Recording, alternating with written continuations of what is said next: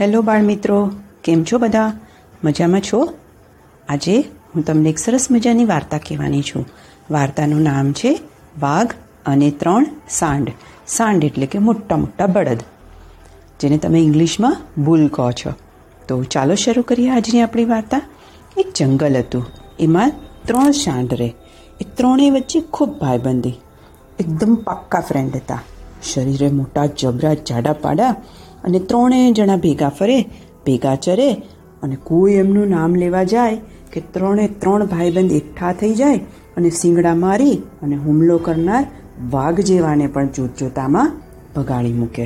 હવે જંગલમાં મન ફાવે ત્યાં ત્રણેય ભાઈબંધ એની ઈચ્છા પ્રમાણે ફર્યા કરે, લીલું મજાનું ઘાસ ખાય અને આરામ કરે. બધા એને ખબર હતી કે આ ત્રણેયની હળી કરવા જેવી નથી. હવે એ જંગલમાં એક મોટો વાઘ રહેતો હતો. વાઘ હતો બહુ લૂચો. એણે આ ત્રણેયને નજરમાં રાખેલા હતા. પણ આ મજબૂત, સંપેલા સાંઢ એના હાથમાં કરીને કેમ આવે? જ્યારે જુએ ત્યારે ત્રણેય એકબીજાની સાથે. એમના ઉપર હુમલો કેવી રીતે કરી શકાય? વાઘ આમ રોજ ને રોજ કંઈ યુક્તિ વિચાર્યા કરે. પણ આગળ જવાની હિંમત ના થાય. હવે એક દિવસ એ ત્રણમાંનો એક સાંઢ ચરતો ચરતો જરા દૂર નીકળી ગયો. પેલો વાઘ એક સાંઢની ઓથે લપાઈ રહ્યો હતો અને ઝાડની પાછળથી જોયા કરતો હતો.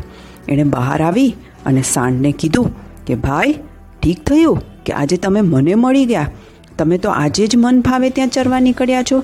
પણ જાણો છો, પેલા બે તો રોજ સરસ મજાનું ઘાસ ચરે છે અને લીલા લેર કરે છે.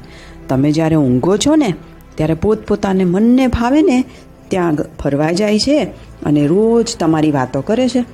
હું તો એમને રોજ જોઉં છું. એ તો બહુ મતલબી ભાઈબંધો છે. એના સાથે દોસ્તી ના રખાય.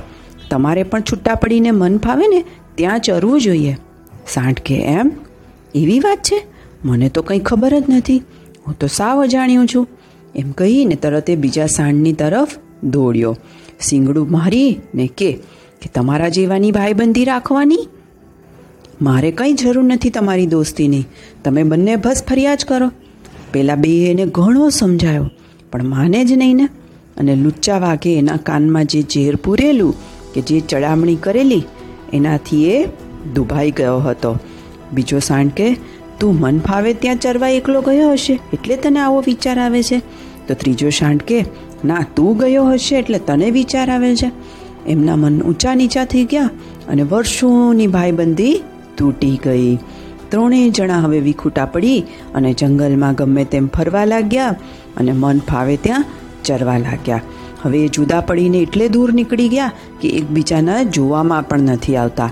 અને થોડા સમય બાદ પેલા વાઘે એક પછી એક એમ ત્રણેયને મારી અને ખાઈ પણ ગયો. તો બાળકો, આ વાર્તાનો બોધ શું છે? કે ક્યારેય કોઈની ચડામણીથી ચડી નહીં જવાનું. આપણે હંમેશા પહેલાં આપણી સાથે એમનો કેવો સંબંધ છે એ વિચારવાનું. અને પછી જ આપણે સંબંધ બગાડવો હોય તો બગાડવાનો. પણ સંબંધ બગાડતા પહેલાં સો વાર વિચારવાનું. બરાબર ને બાળકો? કોઈ આપણને કહે કે પહેલાં આવા છે, પહેલાં તેવા છે, તો એવા માનવામાં નહીં જવાનું. આપણે વિચારવાનું કે આપણી સાથે એનું કેવું છે, કેવું વર્તન છે, કેવી વાણી છે, પછી જ આપણે આગળ વધવાનું. બરાબર ને? તો ચાલો બાળ મિત્રો બધા સૂઈ જાઓ. કાલે મળીશું ફરી એક નવી વાર્તા સાથે. ત્યાં સુધી બધાને good bye good night and do take care of yourself